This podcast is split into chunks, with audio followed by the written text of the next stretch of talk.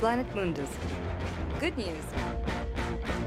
Good evening, everyone. Transgender people free to enlist in the US military. As of January 1st, transgender recruits will be able to join the US military after a federal judge ruled against a request by President Trump's administration to enforce a ban on transgender troops.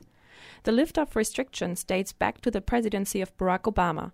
Since July 2016, military personnel have been allowed to live openly as transgender.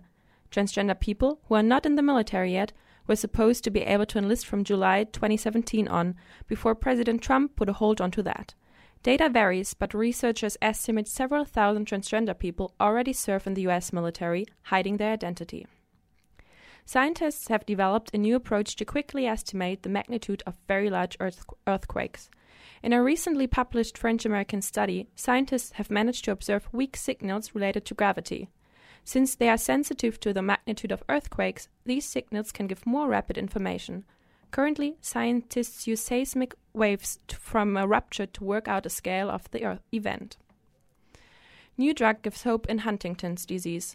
For the first time, scientists have managed to fix a protein defect that causes Huntington's disease during an early stage clinical trial. By injecting a drug into the spine, it was able to lower the levels of a toxic protein, which is the underlying cause of Huntington's. Huntington's is a progressive neurodegenerative disease affecting mental abilities and physical control. There is currently no effective disease modifying treatment for the condition, with existing medicines focused only on managing disease symptoms.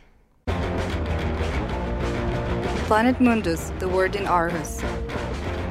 Every Wednesday from 7 to 8 p.m. and online.